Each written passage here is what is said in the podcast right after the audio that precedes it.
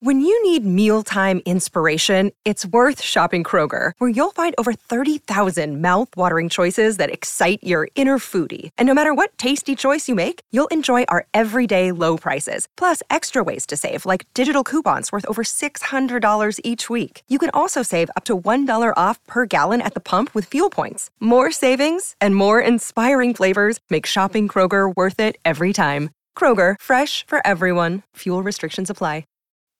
Hello and welcome to This Day in History. I'm your host Elise, and here's what happened on February sixteenth.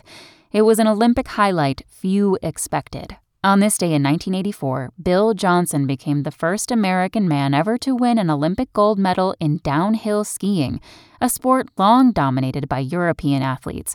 Johnson quickly became a national hero, though his fame was short-lived and he never again competed in the Olympics. Surprising fact, the previous month, Johnson, then just twenty-three years old, became the first American man to win a World Cup downhill race and boldly and correctly predicted his Olympic victory. Also on this day in history, in nineteen twenty-three, King Tut's tomb was opened. In nineteen forty-five, the U S recaptured Bataan during World War Two.